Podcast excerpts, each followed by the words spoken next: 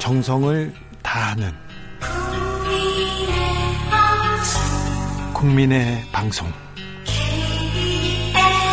KBS 주진우 라이브. 그냥 그렇다고요.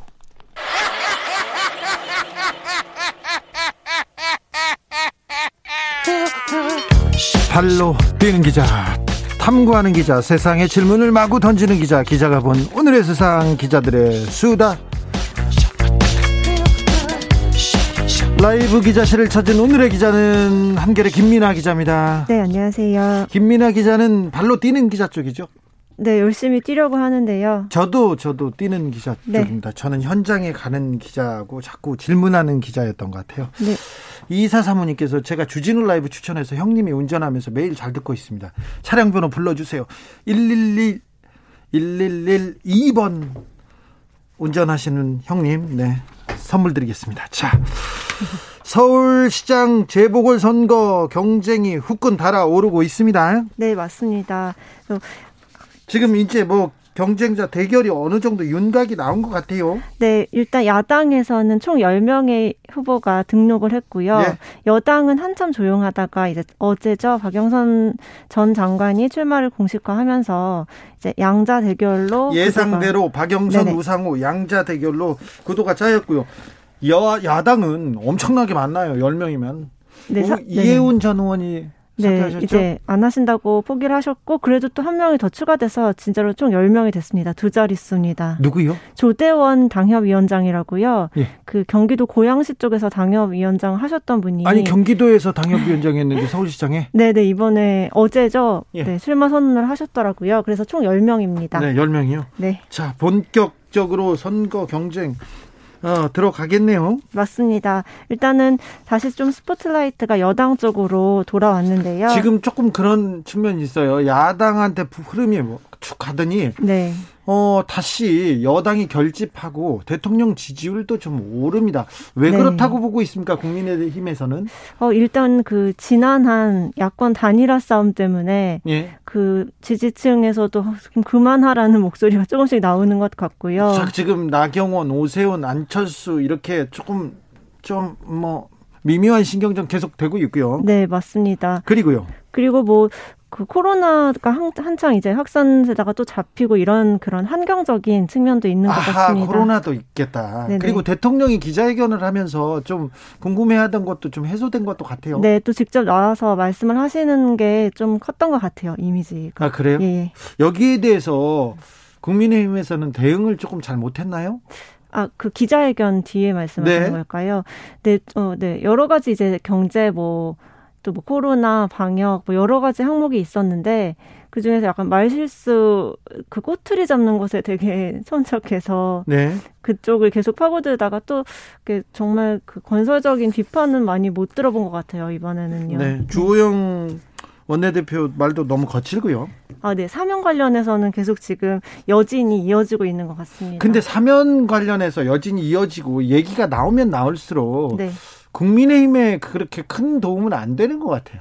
그쵸. 사실은 이제 국민의힘에서는 여당이 먼저 제기해서 우리가 박수를 쳐준 건데 왜 우리한테 뭐라고 하느냐, 뭐 이렇게 계속 스탠스를 잡아가고 있었거든요. 그리고 사면 얘기할수록 음. 대통령이 어떻게 감옥에 갔지 이 얘기가 또 물고 물리고요. 그쵸. 이제 근데 계속 이제 뭐 이제 바지가랑이를 잡듯이 계속 사면, 사면 얘기를 얘기를 하니까. 하니까. 오히려 당내에서는 그냥 사면 얘기 좀 지나가자 그런 사람들 없습니까? 그런 분들도 있습니다. 그렇죠. 오히려 뭐 MB계나 이런 분들 같은 경우에는 좀, 이제 좀 타이밍을 보자 이렇게 말하시는 분들도 있거든요. 예. 근데 이제 주호영 원내대표는 좀 이제 앞서서 이제 안- 계신 대표하시는 분이니까 좀 강한 발언을 하시려고 주호영 원내대표가. 네. 조영 원내대표가 좀 사실 온순하고 조금 어 온순한 분이라고 이렇게 이렇게 그렇죠. 정평이 나 있는데 맞습니다. 대구에 가셨다 오시면 좀 거칠어지시나요? 그런 말씀 많이 있어요. 그런 말이 지금 그 여의도에 있습니다. 대구 저분이 대구만 갔다 오면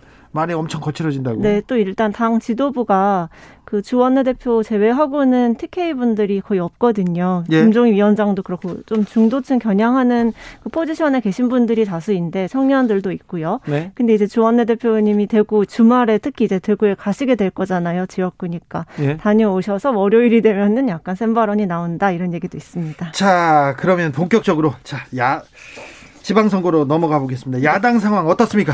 네, 일단 아까 말씀드렸듯이 10명이 경쟁을 하고 있고요. 예. 그리고 뭐 나경원, 오세훈 후보 이 두 분이 먼저 당에서 그뭐 투톱으로 경쟁을 하고 그 후에 이제 안철수 국민의당 대표 와 함께 뭐 단일화 작업에 돌입할 것으로 예상이 됩니다. 자, 오세훈 전 시장 나경원 전 대표한테 한마디 했어요? 네, 굉장한 신경전을 벌이고 있는데요. 어, 나경원 원내대표를 향해서 네. 인턴이 될 것이다, 당신은. 인턴 시장, 초보 시장 얘기하더라고요. 네, 맞습니다. 그랬더니 이제 나대, 나경원 후보도 가만히 있지 않고 뭐라고 했어요? 10년을 쉬신 분보다는 잘할 수 있다. 네. 이렇게 말했는데 사실 음. 오세훈 전 시장 같은 경우에는 2011년에 그만두시고 나서는 네. 승리 경험이 없거든요. 예. 또 그런 자, 차곡차곡 승리했던 경험이 있으면 좀 이제 나 할 수 있어. 약간 이렇게 자주, 자존감이 붙으실 텐데 네. 계속 이제 저왔던 그 10년의 기간을 콕 집어서 10년이면 뭐 강산도 변하는데 어떻게 똑같다고 생각하느냐 이렇게 지적을 하고 있는 겁니다. 일단 재밌네요. 자, 네. 신경전 이어지고 있습니다. 네, 맞습니다. 어제 그 한 3일 전부터 계속되고 있는데요. 어제도 그, 그 후보들이 모두 그 당사에서 모여서 예. 박원순 시정 잃어버린 10년 제도약을 위한 약속이라는 행사를 했는데 잃어버린 10년 얘기는 네. 언제나 하냐면 저 이명박 정권 시절에 네. 이명박 어, 정부 그 캠프에서 캐치프레이즈로 이렇게 네, 외쳤던 맞죠. 얘기인데 네네, 이게 10년 만에 다시 나와요. 맞습니다. 진짜 그때가 오버랩되는 장면들이 정말 꽤 많습니다. 네. 뭐 여러 가지 공약이나 이런 것도 그런데 공약도 이명박 따라하기 굉장히 보이고요. 맞습니다. 부동산 뭐 이런 거 특히 그렇죠. 예? 네. 근데 이제 어제 그 행사에서도 그 나들 나경원 후보가 계속 요즘에 하는 말이 자기가 10년 전에 정말 그 홍준표 대표가 삼고초를 해서 한나라당 대, 그 한나라당 후보로 나갔다가 아깝게 떨어졌다. 그때 나는 정말 최선을 다했다. 이렇게 말씀을 자주 하시거든요. 본인이 서울시장 나와서 떨어진 거는 당이 어려워서 당이 맞습니다. 요청해서 어쩔 수 없이 나왔다. 네네 그렇죠. 그 그런데. 얘기를 계속하는데 이제 오세훈 시장 앞에서 그 얘기를 계속하니까 오전 시장이 그 원죄가 있는 거잖아요. 물러난 것에 대한. 네. 이제 그러니까 어제는 또 오전 시장이 어뭐 자기가 마음의 부담과 자책감이 크다. 오늘이 그 결정판이다. 이렇게 말을 하면서 벌은 네. 달게 받겠지만 책임도 지겠다면서 자, 자신을 또 네, 홍보를 했습니다. 아, 네. 네. 네. 묘한 신경전 이어지고 있습니다. 맞습니다. 자, 부산시장으로 가볼까요? 부산도 네. 조금 판이 흔들린다. 이런 뉴스가 나오기 시작했어요. 네, 약간 부산은 지금 항상, 그러니까 한창 국민의힘에서 우리가 뭐 무조건 이긴다라는 예. 자신감이 굉장히 충만했다가 필승론 있었죠. 네, 최근에 여론조사 기간 결, 여론조사를 벌였는데 민주당한테 굉장히 우호적인 예. 평가가 나오니까 굉장히 화들짝 놀라는 모습입니다. 네. 또 오늘 이낙연 민주당 대표가 부산의 가덕도 신공항 부지를 직접 가서 둘러보고 가덕도 신공항 문제에 대해서는 예. 민주당이 치고 나가고 맞습니다. 있어요. 맞습니다. 지원 사격을 했고 또 이제 출마 선언했던 김영춘 전 국회 사무총 장은 홀을 정했다 자기가 가덕 네. 김영춘이라고 불러달라. 가덕 김영춘. 네, 확실히 정말 이제 가덕도 문제를 민주당에서 제대로 해보겠다라는 의지를 보이고 있는 거죠. 네. 그러니까 이제 국민의힘에서는 어, 지도부가 너무 서울만 챙기니까 홀대론이 나온다라고 지도부가 볼멘 소리를 하고 있습니다. 불만 얘기를 하고요. 네, 맞습니다. 그, 근데 어떻게 될 것 같아요? 아, 뭐 결과 말씀하시는 걸까요? 결과는 아니고 이제 흐름이요. 아, 사실 국민의힘에 쉽지 않은 것 같은 게요. 국민의힘 부산시장도요? 네네. 제가 보기에는 국민의힘에서 굉장히 과열되게 네거티브 전략을 쓰는 후보들이 굉장히 많아지고 있습니다. 아, 부산시장은 국민의힘이 절대적으로 유리하니까 네. 당내 경선이 결선이다 이렇게 생각하고 지금 네거티브가 심하게 지금 일고 있군요. 네, 맞습니다. 뭐 개인 사생활 이런 것까지 다 들고 나오면서 네. 좀, 좀 보기가 안 좋은 모습이 연출되고 있죠. 서울까지는 지금 전해지진 않았지만 부산에서는 지금 국민의힘 후보들 간에 사생활, 네. 어 그 뭐 여자 문제, 예 맞습니다. 부동산 문제 그런 문제가 굉장히 시끄럽다고 합니다. 네 맞습니다. 이제 거기에서 오는 어떤 그런 불안함이 항상 존재를 하는 거고요. 예. 또 지금 가덕도 문제가 굉장히 쟁점인데 국민의힘 내부에서 그 의견을 완전히 조율을 하지 못했어요. 그래서 우왕장하고 있군요. 네, 그것도 이제 하나의 문제가 네, 될수 있다고 봅니다. 아하, 부산시장 보궐선거 분위기도 바뀌었다. 이거기도 좀 지켜봐야 된다. 이렇게 김민아 기자가 지적합니다. 네.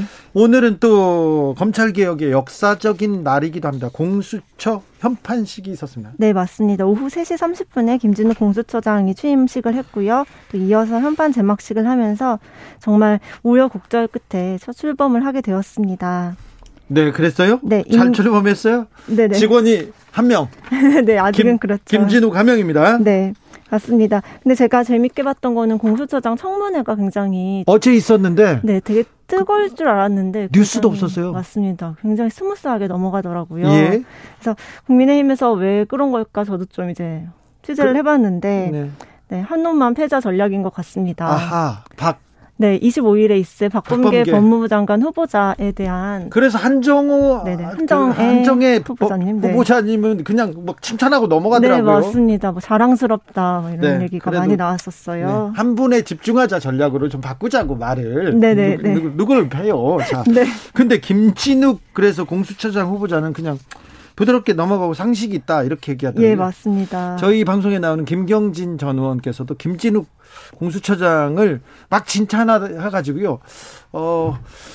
걱정하는 그 정치자들도 많더라고요. 오, 저분 보수적인 분이었어? 막 이렇게 얘기하는 그러니까요. 네. 당내에서도 김진욱에 대한 부담이나 김진욱에 대한 비토 크지 않다 이렇게 봐도 됩니까? 네, 일단은 뭐 출범했으니 어떻게 하는지 지켜보겠다 이 정도의 그 상황인 것 같은데. 자, 남은 음. 거는 박범계입니다. 문제는 박범계고 그리고 다른 후보자들은 그 국민의힘에서는 어떻게 생각하고 네, 있어요? 어제 또 추가 내각이 이제 대통령이 발표를 하셨으니까 정의용, 네 맞습니다. 그다음에 황희, 네. 권칠승 네. 이렇게 남아 있는데요. 네, 예. 이제 그러면 네 번의 청문회가 더 이어지게 될 건데 네. 국민의힘에서는 벼르고 있습니다. 네. 왜냐 나눠 먹기식 내각이다. 이게 키워드인 것 같은데요. 예. 그 일단 그 부엉이 모임이라고 들어보셨을 것 같은데 네.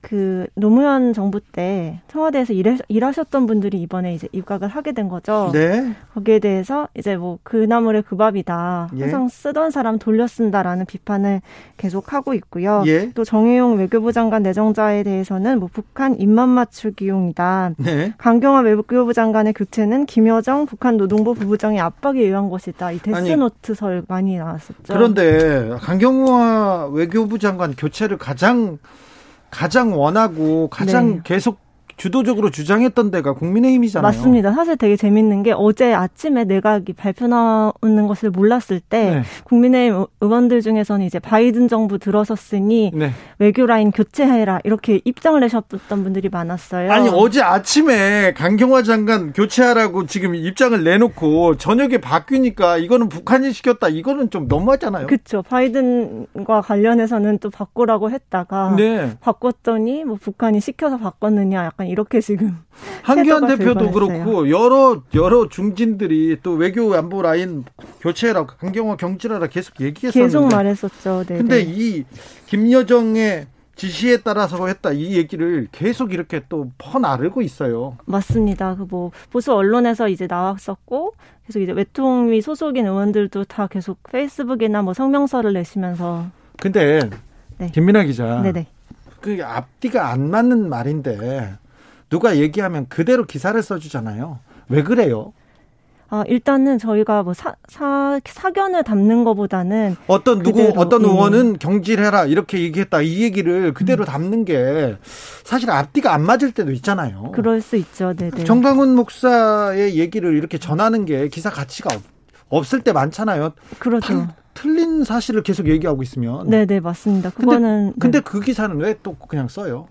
아, 그게 약간 좀 뭔가 양, 양극단이 된다고 할까요? 뭐, 진영에 따라서 진짜로 독자들이 원하는 그런 것들을, needs를 파악하고 뭐 이렇게 하는, 어, 인터넷에는 더 그런 자, 게 많은 국민의힘 출입하니까 그런 네네. 기사를 많이 보잖아요. 맞습니다. 근데 그, 그렇게 생각이 없는 기자가 아닌데 음. 그런 기사가 나올 때 가서 좀 따져요. 야, 너왜 네. 그러니 그렇게. 네, 저도 뭐 항상 조심하고 주변 기자들한테도 말하겠습니다. 네. 너무 따, 따지지 마요. 네. 자, 한 분만 집중하자. 전략이 국민의힘에 한 분만 집중하자 예. 전략이 잘 통할까요? 어떻게 보세요?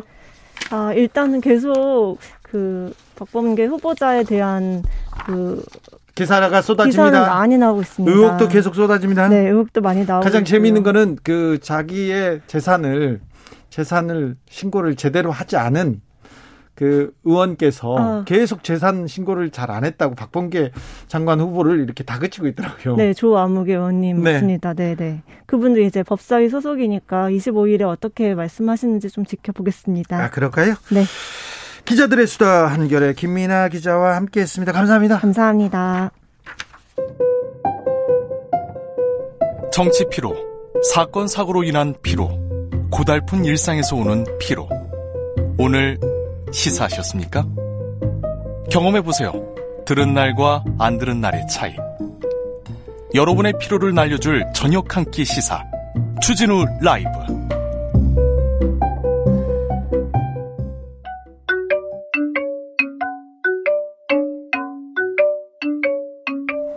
넓은 관점, 색다른 분석, 기사 보는 눈을 높인다. 언론 대 해부 뉴스 왜? 기사 보는 눈을 쑥쑥 높여주는 시간입니다. 공부하는 시간입니다. KBS 1라디오 최경영의 경제쇼 진행 맡고 있는 KBS 최지경영 기자입니다. 이름도 경영이에요. 경제 경영은 예. 이분한테 물어봐야 됩니다. 안녕하십니까. KBS 최경영입니다. 예. 네. 네. 왜 이름이 경영인가요? 그 별이 빛난다는 의미예요. 네. 예, 한자로는. 아, 그래요? 예, 예. 경영이랑 상관없어요. 그렇죠.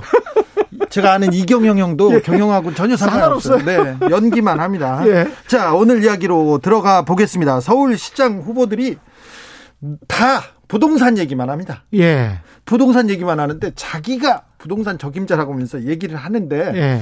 그 얘기가 믿을 만한가요? 전부 지금 저 기사들에서 공급 이야기만 나오고 있고 네.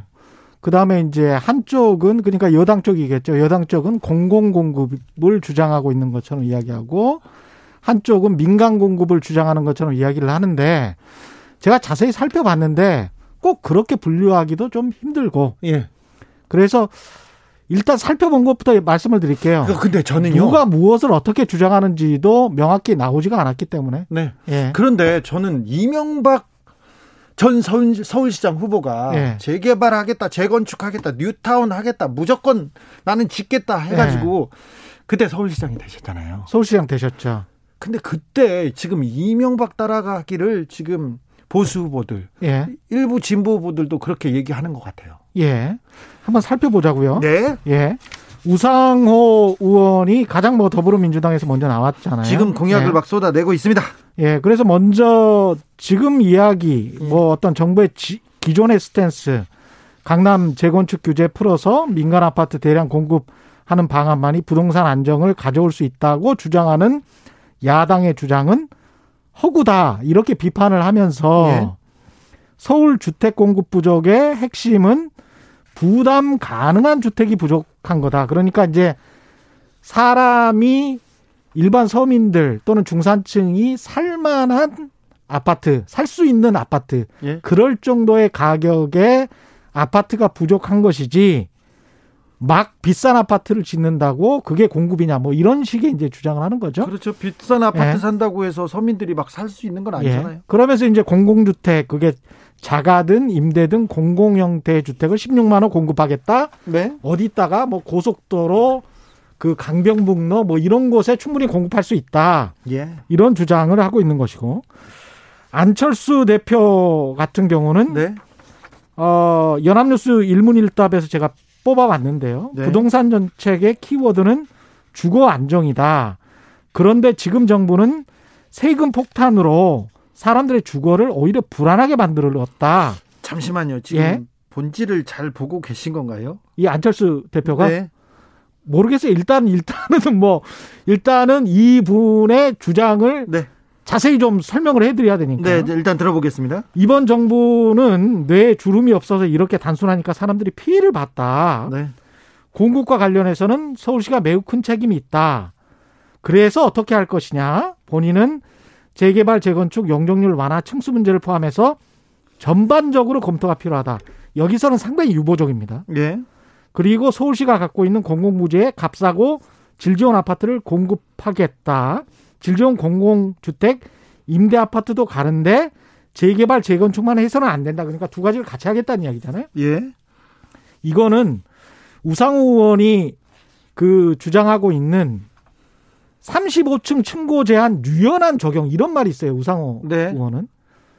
유연한 적용이라는 거는 35층 이상을 풀어줄 수도 있다라는 이야기죠. 네네네. 완화하겠다고도 예. 보일, 보일 수도 있습니다. 그 다음에 또 보도자료에 어떤 게 있냐면 유연한 재건축이라는 말이 있어요. 예. 그러니까 재건축도 좀 유연하게 정부 것보다는 좀 유연하게 하겠다는 이야기잖아요. 예. 그러니까 야당의 안이랑 좀 비슷한 부분들이 있어요. 우상호 음. 의원도. 안철수 의원도 합쳐져 있는, 안, 안철수 대표도 합쳐져 있는 부분들이 있고요. 네. 그런데 반면에 오세훈 전 서울시장은 시장으로 있던 5년간 부동산 가격이 하향 안정화된 것이 오세훈 시장 내, 내 덕분이다. 아, 예. 예. 아, 그래서 그렇게, 그렇게 또 나왔어요? 예. 그래서 이제 결국은 그런 말이죠. 예. 서울시의 싼 가격으로 살 만한 아파트가 그동안에 오세훈 시장 등장 자체로 이게 그 증명된 거 아니냐. 아. 입증된 거 아니냐. 과거의 통계를 보면. 그래서 대규모 택지가 없는 서울에 신규 주택을 공급할 방법은 재개발, 재건축뿐. 아, 이게 아주 특징적인 거죠. 네. 나머지는 없다. 그러면서 다른 서울시장 후보들이 제안한 철도 도로 지하화 뭐 이런 것들 이런 그러니까 우상호 아니죠. 네. 이런 안들에 관해서는 장시간이 소요되는 데다 경제성이 있는지 검토해야 하고 이미 서울시 캐비넷에 들어있는 아이디어 이렇게 비판을 했습니다. 아, 자기가 서울시장 한번 해봤다. 그렇죠. 이거 다 옛날에 폐기된 아이디어야. 이렇게. 예. 예. 이 말도 근데 나중에 이제 제가 말씀드리겠지만 이 말도 뭐 일리가 있습니다. 네. 나경원 전 의원 같은 경우는 출마 선언문. 네. 출마 선언문에서 뽑아 보면 독한 결심과 섬세한 정책으로 서울을 재건축하겠다. 예, 독하게 얘기했어요. 예. 독하게 재건축하겠다. 예. 이런 거는 또좀참 참신한 아이디어 같습니다. 그렇죠. 부동산 대책의 정답은 시민 뜻에 있다. 집 사고 싶은 사람 사고, 빌리고 싶은 사람 돈 빌리고 싶은 사람 빌리고, 짓고 싶은 사람 짓고, 팔 수 있는 사람 팔게 하겠다. 갖고 있어도 세금, 구입해도 세금, 팔아도 세금. 틈만 나면 국민도 뺏어가는 이런 정부 보고만 있을 수 없다. 네. 제멋대로 공시지가 올리는 것은 서민 증세다. 뭐 이렇게 이야기하면서 준비 준비를 많이 했습니다. 라임도 좀 맞추시고요. 예. 예. 용적률, 용도 지역, 층고 제한 등 각종 낡은 규제를 확 풀겠다. 네, 일단 규제를 풀겠다 얘기합니다. 예. 재개발, 그러니까 재건축 하겠다. 오세훈 전 시장과 예. 나경원 전 의원은 비슷한 지금 맥락인 것 같아요. 그렇죠. 재개발, 예. 재건축 하겠다 이겁니다. 그리고 재개발, 재건축 많이 답인 것처럼 네. 지금 이야기를 하고 있습니다. 예. 자, 근데 다 이제 좋은 정책 같아 보이긴 한데 네. 공급만 이야기하고 그렇습니다. 있어서. 7373님이 최경영님 주진우 네. 라이브에 나와주셔서 사랑합니다 얘기합니다. 그렇다고 사랑까지야 좀 네. 예. 알겠습니다. 자. 여기서 제가 주진우 기자에게 네. 잠깐 퀴즈를 한번 내볼게요. 저는 경제 경영에는 약해가지고 아니요 옛날에 있었던 일이에요. 네. 철도 위에 네. 부지를 조성해서 아파트를 짓겠다. 예. 20만 호를 공급하겠다. 예. 이름은 행복주택이다. 예. 누구의 공약이었을 것 같습니까? 행복주택. 예. 철도 위에 도로 위에. 도로 위에. 예. 행복주택을 건설하겠다. 박원, 20, 20만 호. 20만 호요? 예. 20만 호요? 예. 잘 모르겠습니다. 박근혜 전 대통령이 공약이었어요. 아, 행복, 행복. 예. 행복주택. 행복. 그래서 행복주택을 몇 채를 지으셨냐면 네. 4년 동안에 한 3만 호 정도 지으셨어요. 아, 3만 호 정도요? 네, 그러니까 20만 호를 짓겠다고 했는데 네. 결국 이제 3만 호 조금 넘게 지었습니다. 당시에 그 나왔을 때도 비판이 많았고 예. 이못 지으니까 또 비판도 많았, 많았죠. 예. 왜못 지었을 것 같아요? 이 우상공원 정책이랑 좀 비슷하죠. 네. 도로 위에 짓겠다. 철도 위에 짓겠다. 유유부지에 짓겠다. 네. 왜냐하면 이게 지금 아파트 값에 관해서 우리가 생각을 해야 될때 네. 땅값과 건축비가 있잖아요. 네. 근데 유유부지 공공부지에 짓겠다, 도로 위에 짓겠다, 철도 그 위에 짓겠다, 뭐 이런 것들은 땅값이 싸니, 싸니까 예. 공공부지니까 우리가 아주 싸게 공공에게 제공할 수 있다 이런 아이디어인 거예요. 예. 그런데 생각보다 건축비가 엄청 드는 거예요. 네. 도로 위에다가 짓는다고 생각을 해보세요. 더 많이 드는군요. 상하수도를 거기서 어떻게 넣을 거야? 어떻게 빼지? 더 많이 드는군요. 예, 상하수도를 이게 굉장히 힘든 문제예요. 생각보다. 네. 그래서 그 많은 건축비를 누가 부담할까요? 예. LH가 할 수는 없잖아요. 네, 네. 그럼 민간에서 와서 해야 되는데 민간에서 아 이거 견적 뽑아보니까 네. 얼마 들 거예요 이렇게 이야기를 했잖아요. 네. 그러니까 오세훈 시장이 아까 이야기한 거 예. 서울시 캐비넷에 있다. 예. 사실 국토부랑 서울시에서 좀 이거 이런 것들과 살펴봤겠네요. 살펴봤어요. 네, 네. 살펴봤는데 이렇게 주장을 하는데 쉽지는 않아요. 네, 견적이 안 나오네요. 견적이 잘 안 나와요. 네. 그럼 다른 분들, 다른 분, 오세훈, 나경원, 그 다음에 재건축, 재개발을 풀어줘야지 모든 것이 될 것처럼 이야기하는 분들. 네. 이건 그러면 아주 쉽냐? 네. 그러면 좋은 점은 있어요. 좋은 점. 좋은 점은 로또 아파트가 앞으로 사라집니다. 사라지는데 재개발, 재건축하면 네. 집값은 또 폭등하겠죠. 그렇죠. 로또 아파트가 사라진다는 것은 네. 분양가가 폭등한다는 네. 이야기예요. 왜냐하면 재건축 재개발 규제를 다 푼다는 건 뭐냐면 용적률 높여주고 그러면 미래 가치가 상승한다는 이야기예요. 그렇죠. 뭐 현재 땅에 5층짜리 아파트, 10층짜리 아파트에 35층이 아니고 50층, 100층으로 지어주겠다라고 하면 거기에 사는 지주들이죠. 네. 그 아파트의 현재 주인들은 그 가치가 높아지니까 그 20억짜리가 50억 되는 거예요. 그 말이 나오자마자 5억, 10억씩 올 거예요. 그렇습니다. 근데 이 주장을 왜 계속하냐? 이 주장을 하시는 분들의 생각은 단기적으로는 아파트 가격이 오를 것이다. 그건 인정을 해요. 네. 이카노미스트들 이야기 들어보면 이 주장을 하시는 이카노미스트들은 단기적으로는 오를 것이다. 인정하는데 장기적으로는 많이 지으니까 네. 5년에서 10년 지나면 떨어질 것이다. 이런 주장입니다. 네. 그러니까 유권자들이 이걸 선택을 하셔야 되고 네. 잘 보셔야 되는데 우리가 두 가지를 그 보셔야 돼요. 세금과 이익이라는 측면에서 보셔야 돼요. 예. 공공이라는 말을 자꾸 강조를 하면요. 모든 게 공짜인 것 같지만 네. 사실은 세금이에요. 아, 그렇죠. 세금입니다. 그렇죠. 어떤 거를 또 생각을 하셔야 되냐면 과거에 2012년 말에 LH 공사 있지 않습니까? 네. 토지주택공사죠. 예. 이 공사의 부채가 몇 조 정도 됐었을 것 같습니까? 2012년 말에. 저한테 막 물어보지 마세요. 좀 위축되잖아요, 저. 130조나 됐어요. LH가 130조요? 네. 아. 그때 즈음에서 LH의 부채 비율이 450%였어요. 아. 근데 이게 240%로 뚝 떨어져 있습니다, 지금은. 네. 박근혜 정부 때 공기업 혁신한다고 했을 때 국토교통부가 시행규칙 하나를 싹 바꿔요. 15년에, 네. 2015년에. 어떻게 바꾸냐면 LH가 땅을 조성을 해서 건설사들한테 팔잖아요. 네. 땅을 고르고 조성하는 그, 그 가격을 고, 조성 원가 플러스 120%밖에 못, 받, 못 받았어요. 원래 시행 규칙에는. 네. 근데 15년에 시행 규칙을 어떻게 바꾸냐면 감정 평가로 받을 수 있게 해줘요. 예. 그러면 그린벨트랄지 산을 깎아가지고 땅을 고르게 조성한 다음에 아주 싸게 지주들한테 산 다음에 그거를 조성하는 데는 얼마 비용이 안 들거든요. 예.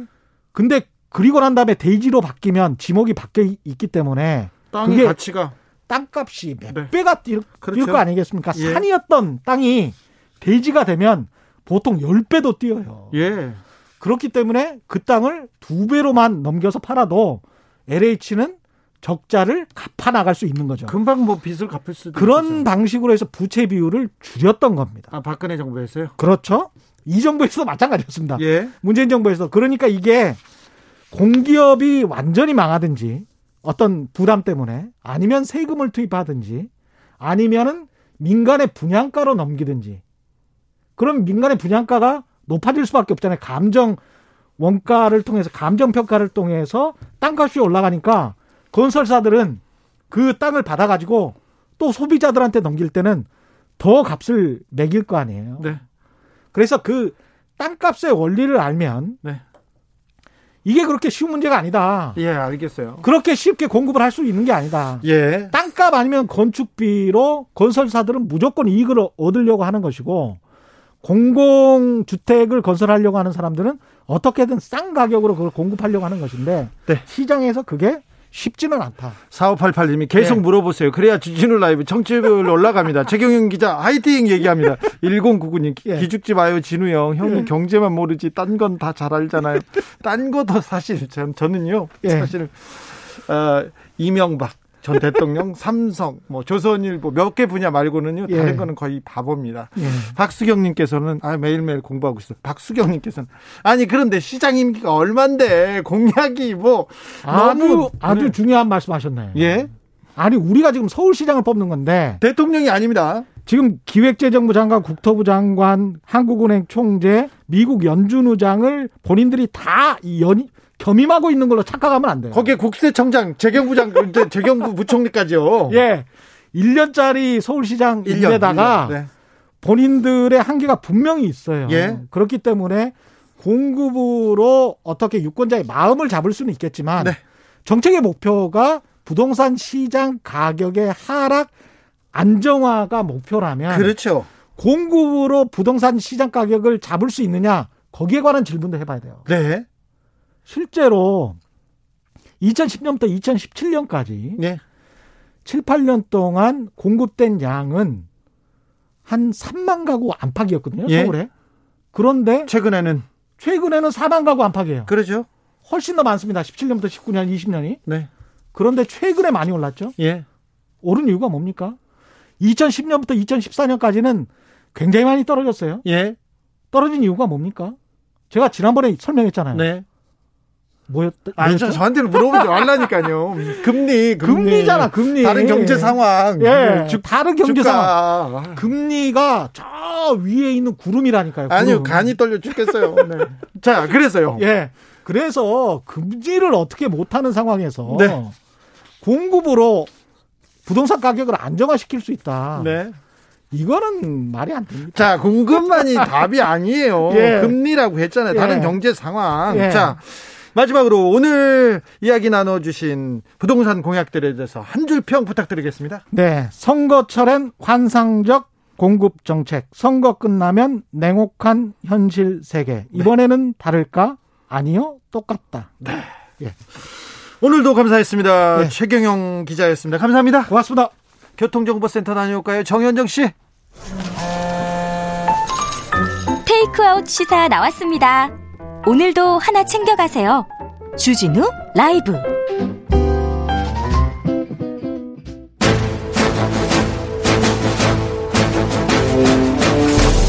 때는 2021년 여야의 오선 의원 둘이 훗날 태평성대를 위해 큰 뜻을 도모하였느니라.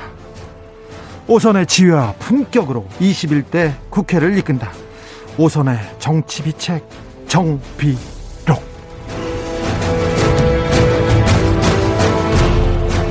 소년급제 국회에 입성했지만 그래도 줄서기 정치 거부해왔다. 대한민국 국회를 이끄는 쌍두마차입니다. 먼저 영남권 내리오선 조경태 국민의원 국민의힘 의원님 오셨습니다. 네, 반갑습니다. 네. 수도권 내리오선 오산의 안민석 더불어민주당 의원 오셨습니다. 네, 반갑습니다. 네. 먼저 자유발언 한마디 해도 될까요? 아니요. 하지 마세요. 조경태 의원님 하세요. 아니요, 먼저 하셔도 됩니다. 예. 네. 안 해. 안 하세요? 네, 안 합니다, 안 합니다. 조경태 의원님? 네네. 아, 부산에. 아니, 이제 뭐, 뭐냐 그러면요. 네. 꼭 한마디 좀 드리고 싶어요. 결국 하실 거면서. 지난, 네. 지난주에. 네. 그, 저희 더불어민주당 김한정 의원님. 네. 제가 참 좋아하고, 네. 저하고 이제 동갑이고 친구 그런데요. 네. 어, 양주를 저 지역 구민들한 양주병 한번 도, 네. 양주병 하나를 돌렸다고 그 같이 술 먹었다고 양주를 돌렸다고 벌금형 150만을 받아서 의원직 박탈형을 받았어요. 예. 아, 너무 과하다 싶어가지고 이게 예. 도대체 뭐냐. 예. 그 판사를 제가 좀 알아봤더니 네. 정아무개 판사님이신데 양성태 사법농단 조력자로 징계를 받았던 분이더라고요. 이번에 사표를 내요. 사표 네. 내면서 한번 세게 한번 뭐 분풀이하고 가신 거 아닌가 싶은데 너무 과한 것 같아요. 과하다. 자, 조경태 의원님 우선네 이게 품격으로 이제 선거법에도 안 걸려요, 일분. 이거 어떻게 보세요? 저는 그 어쨌든 사법부의 결정에 대해서는 네. 물론 우리 정치하시는 분들이 뭐 억울한 부분도 있고 또 다소 좀 불만족스러운 부분이 있겠지만 저는 어쨌든 그 사법부의 결정에 대해서는 결단코 우리가 거기에 대해서 뭐 어떤 부정적인 네. 그런 표현을 하는 것은 어 혹시 오해를 살 수 있다 네. 하는 생각을 합니다. 네. 조 의원님은 안 그러시겠지만은 네. 이 특히 이제 우리 국민의힘 의원님들 보면은 차에 양주들 가지고 가시는 다니고 싶은 다니시는 분들이 많아요. 그리고 가면서 하나씩 내주는 분들도 많습니다. 네, 그런 부분들이 이제 항응 접대를 해가지고 네. 항응을 하는 그 정치인들이 조심해야 됩니다. 예. 정치인들은 하지 말라는 것을 근데 조심하셔야 돼요, 안민석 의원님. 남양주에서 네. 저는 막걸리 몇 통씩 들고 다니는데요. 네. 남양주에서 지난 선거 때 상대 2등 후보하고 표차가 30%였어요. 아니 표차가 30%에도 선거법을 선거, 이긴 거면 당락에 아무런 영향을 안 미치고 물론 이제 벌금만 7, 80만 원 정도로 해서 강력한 경고 정도 좀 되는데 이것이 의원직을 박탈당할 만큼의 죄를 지은 건 아니지 않습니까? 조 의원은 그렇잖아요. 그, 저, 뭐, 국민의힘당에도 보면은 네. 선고 유예가 됐는데 2심에서 300만 원 구형을 때렸거든요. 네. 그 뭐, 의원께서는. 네. 그 그분 입장에서는 굉장히 억울하잖아요. 네.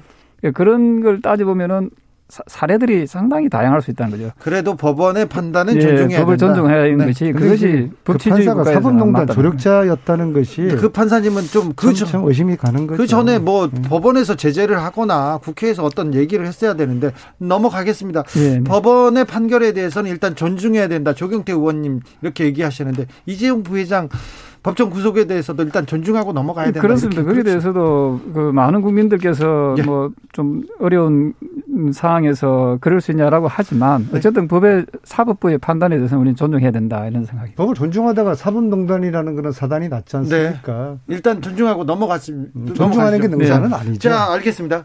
능사는 아니다. 네, 존중은 하겠습니다. 조경태 의원님 부산 멋쟁인데 이렇게 계속 양복을 입고 그런데 항상 운동화를 신고 다니세요.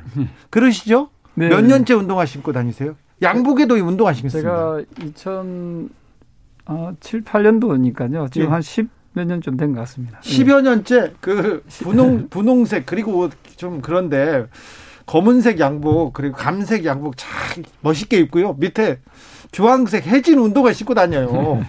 오늘 특별히 머리에 힘을 많이 주셨네요. 지금 지금 안민석 의원이 계속 멋있게 나오니까 지금 조경태 의원도 나도 부산의 멋을 지금 그 질 수 없다 이렇게 나오고 있습니다. 참 제가 지난주에 그 조경태 의원님 이제 부산 시장 관련한 네. 제가 저 멘트를 드렸는데 네. 지금이 이제 그 보궐 선거가 있고 또 대선도 앞두고 있지 않습니까? 예.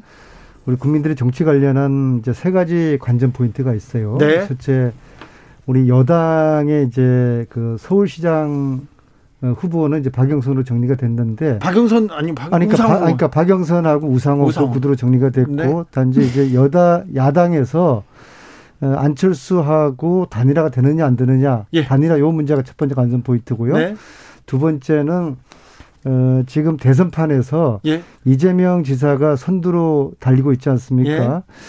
저는 유시민 씨가 등판하느냐 이것이 앞으로 굉장히 좀 관전 포인트일 것 같아요. 자 단일화가 되느냐가 첫 번째 관전 포인트, 두 번째 유시민 등판하느냐 두 번째. 세 번째 관전 포인트가 예. 조경태 의원이 부산시장 등판하느냐인데 네. 말씀을 좀 분명하게 부산시장 선거판도 조금 요동치고 있는 것 같아요. 국민의힘이 절대적으로 유리하다고 봤는데 어, 조경태 의원은 그때도 아니다. 좀 지켜봐야 된다고 계속 얘기하셨어요. 그런데 지금 보면 좀 요동치는 게 조금 더 심한 것 같죠?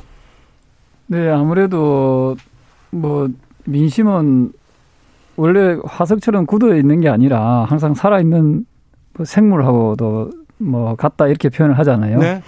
근데 다만 지금은 나오는 후보들이 또 네. 훌륭하게 그 경선 레이스에서 열심히 하고 계시니까 네.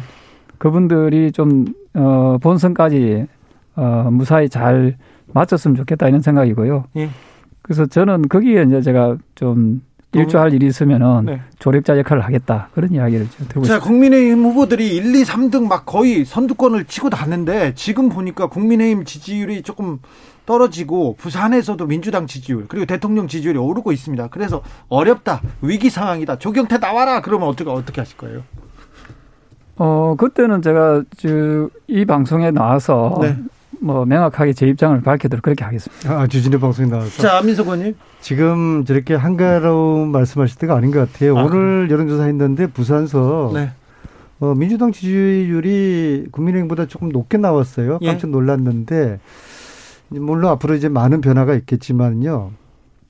이제 부산 선거에 여러 가지 공약이 있지만 이제 가덕도 공항이 예, 시민들의 관심이거든요. 지금 안민석 의원은 싶어요. 국민의힘에서는 네. 저희들은 특별법도 제출하고 물론 제출을 저 저쪽 상대방에도 했는데요. 저희들은 이제 당론으로 모아졌거든요. 예. 근데 가덕도 특별법이 국민의힘에서는 이게 당론으로 모아졌나요? 대구 지역 의원들은 뭐 밀양인가에 또 공항 만들겠다고 지금 하고 있는데 정리가 됐어요? 제가 이낙연 민주당 그 당 대표께서 오늘 부산 가셨나요? 오셔가지고 가덕도 신공항을 2월 달에 임시국회에서 통과시키겠다는 의지, 를 밝히셨거든요. 예.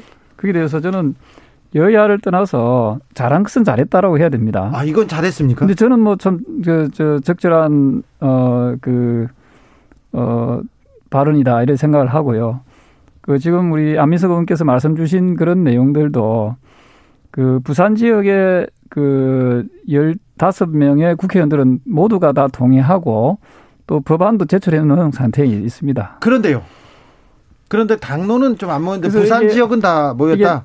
당, 예, 그렇습니다. 당론으로는 지금 정해지진 않았지만 그 많은 시민들께서 또 국가 균형 발전을 바라는 많은 국민들께서 어, 가덕도 신공항에 대해서는 상당히 바라고 있고 네. 저는 그런 시점에서는 상당히 어, 여야가 힘을 모아야 된다 이런 생각을 하고 있습니다. 제안을 드릴게요. 구정 전에요. 네. 가덕도 특별법 이 통과를 위한 결의 대회를 네. 가덕도 그 공항 부지에서 네. 여야 의원들 찬성하는 의원들이 모여서 그 결의대를 하는 겁니다. 꼭 모여서 해야 됩니다. 결의대 같이. 왜냐하면은 사실은 제가 이제 영남을 도우는 협력의원단 단장을 지금 맡고 있어요. 그렇지, 그렇죠. 예, 여러 단장, 여러 위원장은 네. 많이 맡아요. 존재감은 좀 없지만, 네. 그렇게 폄훼하지 마시고요. 아니, 그 죄송합니다. 네. 네.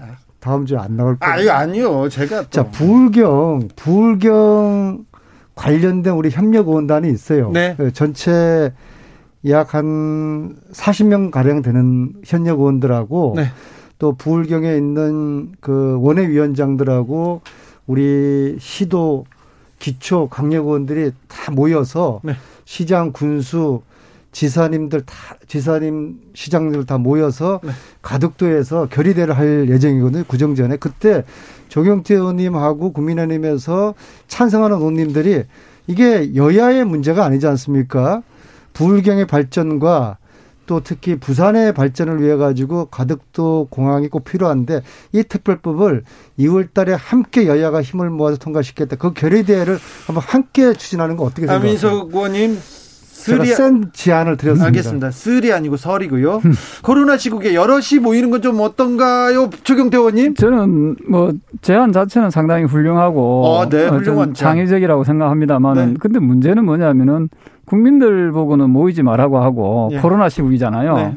근데 이제 정치인들이 모여가지고 이렇게 어떤 결의대회 한다는 것은 그 의지는 상당히 좋은데 뜻에 비해서 또 이 지금 현 시국이 네. 그렇게 좀 만만치 않기 때문에 네. 뭐, 뭐 비대면으로 예를 들어서 뭐 그런 결의대회 하자 뭐 네. 이런 것은 또 좀 상당히 좋은 제안일 수 있지만은 많이 모여서 집회하는 형식으로 오케이, 하는 거죠. 그러면 수정 제안, 비대면 결의 대회를 함께 합시다. 아, 네, 네 그거는 참 좋은 제안인 것 같습니다. 아, 예. 참 조경태 의원님은 또 오선의 품격이 있어서 일단은 존중합니다. 존중합니다만 하지만 그렇게 얘기합니다. 8100님께서 조경태 의원님 지역구 잘 챙기시는 진짜 멋진 의원입니다. 이렇게 얘기 나오는데 안민석 의원님 멋진 의원입니다. 그런 문자는 답지하지 않고 있다는 것 여기서 전해드리고요. 송문방님께서 안민석 의원을 폄훼하기 위해 가지고 역사적 사명을 띠고 아, 그럴 리가 지금 그럴 리가. 것 같아요. 안민석 의원님 지금 관한 문자도 왔네요. 송문방님께서 민주당 지지율하고 시장 선거는 좀 달라요. 다를 수 있어요. 안 의원님 겸손해지세요. 이렇게 얘기하십니다. 박수진님 왠지 이 코너에서 두 분의 당이 바뀌신 것 같아요. 그런 그게 아니라요. 오선의 지혜와 품격으로 21대 국회를 앞으로 밀어가고 있습니다. 저기 아, 조경태 의원님 어, 그런데 지난주하고, 지지난주하고 좀 국회나 지금 정치권 분위기가 바뀐 것 같아요. 대통령 기자회견도 있고요. 그 다음에 민주당 지지율하고 국민의힘 지지율이 어, 국민의힘에서 계속 앞지르고 그냥 날아가다가 지금 다시 좀 꺾이는 분위기인데 왜 그럴까요? 어, 지금 어찌 보면 서울시장 선거하고도 약간 영향을 미치고 있다 예. 이렇게 보고 있습니다. 그 지금 서울시장 선거와 관련해서 야권에서 약간 불협화음이 일어난 듯한 모습이 그렇죠. 안철수와 그리고 단일화를 할 수 있을 것인가 아까 안민석 의원 지적대로 네, 네, 네. 그 부분에 대해서 좀 걱정하는 사람들도 많고요. 거기에 대해서 사실은 어, 국민들께서는 현 정부나 그 민주당에 대해서 좀 견제 심리는 분명히 많이 있음에도 불구하고 국민의힘 제1야당이 대한 세력인가, 예. 대한 정당으로 갈 수 있겠느냐는 데 대해서 지금 의구심을 많이 가지고 있거든요. 예. 그래서 지금부터라도 조금 더 겸손한 자세로 네. 야권을 좀, 좀 단일화시키고 네. 국민들이 이제 먹고 사는 문제에 대해서 좀 더 대한 정당으로서의 모습을 좀 더 공고히 할 필요가 있다 이렇게 보고 국민의힘이 있습니다. 대안을 보여주지는 못했다. 이래 6644님 안민석 의원님 여야를 막론하고 최고입니다 이렇게 했습니다. 안민석 의원님 따님이 이렇게 문자 왔는 것 같은데 6644님. 아 정말 그러지 마시라니까는 자, 기자님. 안민석 의원님 자 민주당의 지지율 지지율 다시 음. 어, 바닥을 찍고 다시 올라가는 이유가 뭡니까? 안민석의 활약 때문입니까? 아 정말 주 기자님. 네. 아니요. 우리 공영방송에서 우리 지킬 건 지키자고요. 아, 잘 지키고 있잖아요. 왜 그러세요? 저희 다음 주에 제가 보이콧 해버릴 수 아, 아니요. 그럴, 그럴, 자, 자. 반성하시고요. 자, 네, 반성하시고요. 네. 그, 여론이라는 것은 네. 아주 파도처럼 출렁이는 것이거든요. 네. 제가 지난번에도 앞으로, 어, 많이 남았다. 대통령 선거 네. 무지 많이 남았다. 지방선거도 많이 지방선거도 90일 남았지만 앞으로 900일까지 네. 900일 같, 같을 것이다. 처음에 그 얘기를 하셨죠. 그러면요. 어, 출렁출렁 하는데 문제는 지금 조경태 의원님 말씀하시는 것처럼 국민들이 보실 때 오만해서는 안 돼요. 예. 예 저희들이 지금 더불어민주당이 어, 총선 이후에 지지율이 높다가 지난 몇 달 사이에 곤, 곤두박질 치다시피 하는 지지율을 보였잖아요. 두 달 만에 예. 뭐 거의. 저는 그 핵심이 예. 우리가 오만하다는 거는 뭐냐 그러면 국민들 마음을 잃지 않고 네. 국민들 이야기를 듣지 않는다는 거거든요. 예. 그래서 국민들이 원하는 게 무엇일까? 우리가 아무리 부동산 정책을 선의로 했지만은 네. 부동산 가격이 올랐잖아요. 예. 그러, 그로 인해서 국민들이 가진 자들이나 또 가난한 분들이나 불만들이 있잖아요. 네. 왜 이런 일이 생겼을까? 국민들의 목소리를 들어서 국민들의 눈높이 맞추는 그런 마음가짐으로 우리가 다시 돌아간다고 생각을 합니다. 네. 그다음에 방역에서도 최선을 다했지만은 혹시 미흡한 점이 없었는가. 우리나라 25% 이르는 전 세계에서 가장 자영업이 많다, 많다고 하는데 이분들에 대한 보상이 소홀하지 않았는가. 예. 그런 것들을 잘 다듬어서 국민들의 눈높이는 맞는 국민들의 마음을 잘 파악을 해서 네. 어, 국민들과 함께하는 그런 정책과 정치 그것이 앞으로 선거를 좌우하는 포인트가 될 거라고 봅니다. 지역구 가서 사람들 그리고 지역 구민들 많이 만나는 걸로는 뭐 두 분이 또 손꼽히는데 어, 코로나 때문에 정말 어려운 소상공인 자영업자들 어떻게 다독이세요, 조경태 의원님? 사실은 그 우리나라 국민들만큼 국가 시책에 또 이 잘 따르는 국민들 드물거든요. 네. 사실 미국이 코로나 환자들이 급증하게 되고 유럽이 급증한 이유 중에 하나는 마스크를 착용하는 율이 굉장히 낮기 때문에 발생하는 게 많, 습니다 네. 반면에 우리나라 국민들은 정부에서 마스크 쓰고 손 소독 하라 이런 데 대해서 상당히 그 개인 방역을 철저히 하고 있지 않습니까? 네. 자, 거기에 대해서 좀 저는 정부가 물론 잘하고는 잘하려고 노력하는 부분이 있지만 네.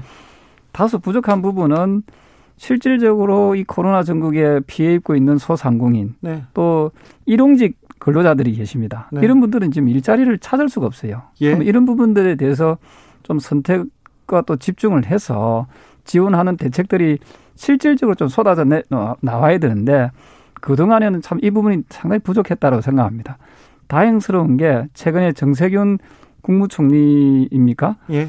아, 아 죄송합니다. 국무총리가 네. 그저 이 지원하겠다는 그런 의지도 좀 많이 보이는 것 같은데. 정부 그러면 지금 방향은 잘 잡은 것 같습니까? 이번에 예 소상공인에 대해서 그 저 지원해 주겠다는 그 방향성은 상당히 저는 제 개인적인 입장에서는 동의하고 있습니다. 조경태 의원님, 자 코로나 확진자가 국내에서 발생한 지 어제가 딱 1년이었습니다. 1년 됐습니다. 자, 우리나라 정부 문재인 정부의 방역 성적표 몇 점 주시겠습니까?